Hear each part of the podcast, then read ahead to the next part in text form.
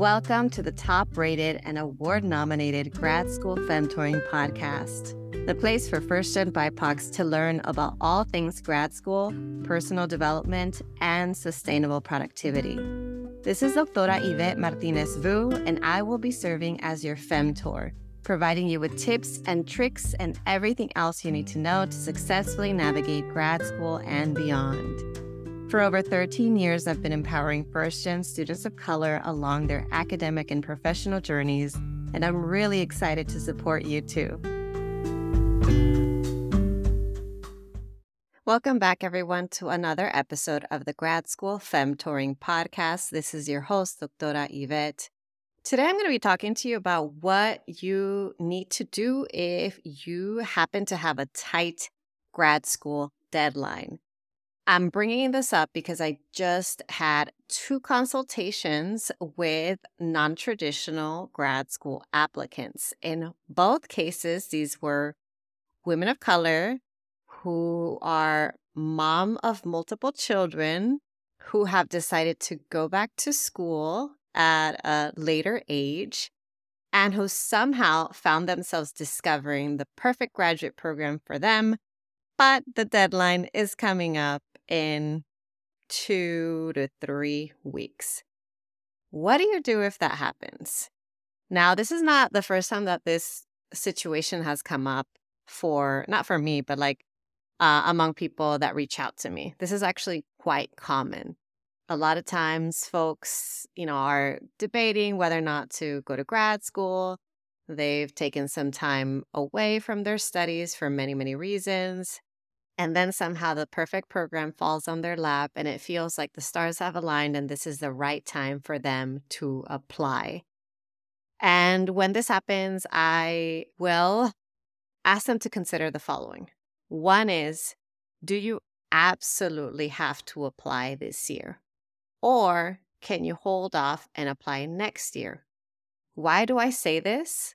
I'm not trying to discourage the person, but um, I ask this, especially after I've asked a couple of other questions. So I've asked, have you um, looked into the investment of how much it's going to cost you to complete this program, especially when they're master's degree programs. And and these consultations I recently had, both of them were master's degree programs. So I say, okay, what is the cost of attendance? How much debt might you expect to incur? Is the investment worth it? Like, are you going to get a return on your investment in terms of the opportunities that you're going to get from this program? If you're not sure, talk to alumni from the program. How do you find alumni? You one of the easiest ways is by looking people up on LinkedIn. If you don't have a LinkedIn account, and I know a lot of people don't, um, especially folks who maybe are not accustomed to using social media. They might not have a LinkedIn account, but I, I strongly encourage you to create one, set one up, and start to look people up. Reach out to these folks who you know are alumni in the program. Ask them what their experience was. Did it make a substantial difference in their career path? And take a look at the trends of the alumni and what type of careers they have. Are they in the line of work that you want to be in? So that's the first thing, talk to alumni. And then, of course, I'm going to say, have you had a chance to talk to the faculty in the program? Have you had a chance to talk to the grad students in the program? I know this is a lot of work, but also if you are going to invest your time and energy and perhaps a lot of money, wouldn't it be worth it for you to do a little bit of extra research and digging to find information that is critical for you to apply and to be confident in your decision to apply. Because if you're going to be, especially folks who are trying to hire me, I'm like, you're investing your money to hire a coach to help you strengthen your application materials. I want to make sure that the programs on your list are actually uh, the right programs for you, are actually worth your time. And this is even more important in the case where folks are only applying to one to two programs. They're like, oh, this is the perfect program for me, or this is the only program near me, or I, I'm unable to move and I don't want to do an online program. This does happen. Sometimes folks intentionally make the decision to put all their eggs in one basket and they say, if I don't get in this time around, I'll reapply next year, but I only want to do this program. So if you're only going to apply to one program or two programs, or even any number that's less than five, I would say you want to really make sure that you that those programs are worth your time. That's still true if you have a longer list. If your list, you know, it's sometimes lists are like 10, 12 programs long. You still want to do your research at least for your top programs. But if you only have one or two programs, you definitely want to, like I said, talk to the alumni, talk to the faculty, talk to the grad students, find out if it's worth your time to complete this program. Because sometimes folks tell me, because, okay, so I ask them about can you wait n- until next year to apply? Because two to three weeks is not enough time to get all that information if you haven't already done that research. If you tell me, hey, it's you know, I just found out about the deadline, but also I personally know someone who completed that program, or I personally know the grad students because I was in proximity to them, or like whatever the reason is, you've already been able to do your research and get the information. Great. Okay. What are the next steps? If you're definitely applying this year, the next steps are take a look at my checklist. Um, you can find my checklist of all the materials that you need to apply to grad school in my book is Grad School for Me Demystifying the Application Process for First Gen BIPOC Students. I also provide a checklist in the free workbook that you get for pre ordering the book. So if you want that list now, you can go ahead and pre order my book, go to my website, add your order details, you get that checklist. But take a look at that checklist and see okay, what are the key things that I need to do? I need to order my transcripts. I need to submit my my GRE scores if you need to submit your scores. Um, do you need to apply for a fee waiver? If you don't have to worry about the GRE, which is becoming more common, it's more common for programs to make it optional or not require it. So let's say you don't worry about the GRE. Let's say you're not applying for a fee waiver, you are just worrying about submitting your transcripts. Order your transcripts. Then the second thing you want to do is ask for letters of rec because if you don't have your letters of rec, you can't apply. So there's no point in even bothering to draft your materials if you don't have your recommenders. And here's what happens a lot people say, Oh, I don't want to ask for a letter of rec because I don't have my materials yet. No. You ask for a letter of rec first, then you tell them, I will have the materials ready to send to you by X date, which is a date after you've already asked them. And then you work on your materials and send them a draft. And you tell them it's a draft. It's not the final draft, it is a first draft. And um, if they want to give you feedback, they can. If they don't want to, that's okay. But the point is, you want to get them to say yes before you even finish drafting your materials. So, yeah, send your transcripts, ask for letters of rec, work on your application essays, work on your CV or resume, take a look at what else is needed, and going to have to work really, really hard uh, those next two to three weeks to get everything in on time. But it is technically doable.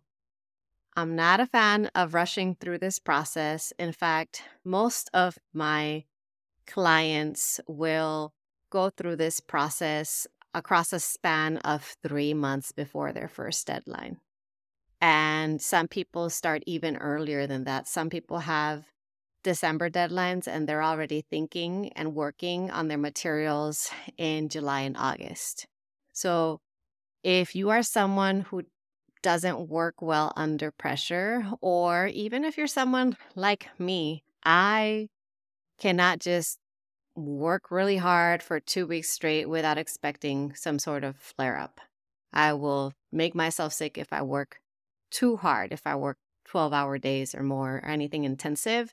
That's just my body is different and that's okay. So I know that for me, if I found a perfect program, the deadline was in two weeks, it just, I would give myself the year. Or if it's a rolling deadline, which comes up for master's programs, I would give myself the extra time so that I can uh, confidently work on my materials and get them to a point where I'm proud to submit them. I wouldn't want to rush through them, send something I'm not 100% convinced and proud of, uh, because then even if I got in, I would be questioning the whole process. Like, did I actually cross my T's and dot my I's? So, okay, let's say this is you Long story short, I want to cut to the chase. I want to keep this episode short. You just found out about a perfect program. You've got two to three weeks. Ask yourself do you have enough information to confidently apply and know that this program is worth your time? If yes, do you have the time, energy, capacity to get all this work done? Go through the school application checklist and do it in this short span of time. If yes, then good luck. I, you know, hope everything works in your favor. Um, it's definitely possible. If you said no to any one of those two things, I encourage you to give yourself more time.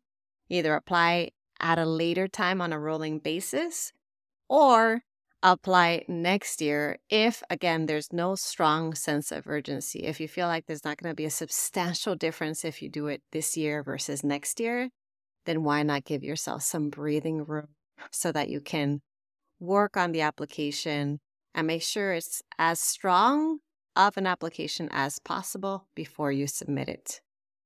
That's it for today's episode. I hope you found it helpful, and I will catch you all next time. Hola, hola. I have a quick update for my podcast listeners. I wanted to let you know that the doors are now open for my grad school Femtoring Academy an eight week group coaching program for first gen BIPOCs who want to learn the foundations of personal development and sustainable productivity.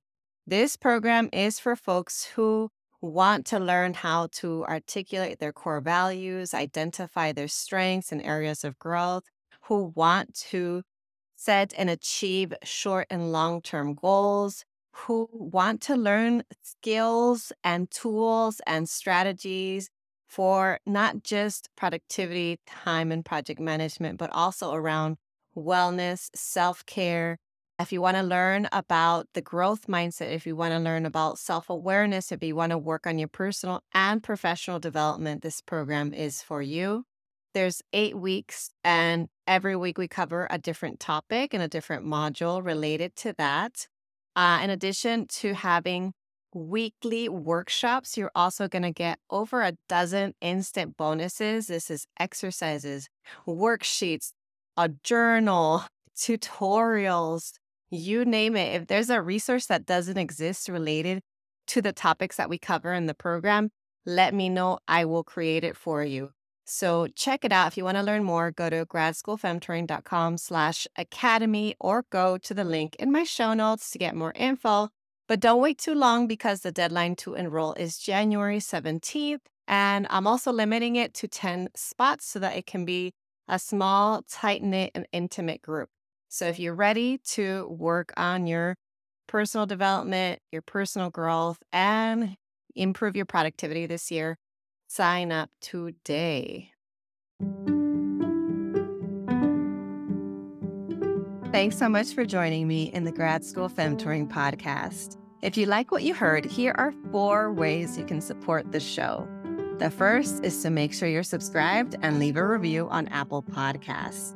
The second way is to get your copy of my free Grad School Femtoring Resource Kit, which includes essential information to prepare for and navigate grad school. You can access it at the link in today's show notes. The third way to support my show is to follow me on social media.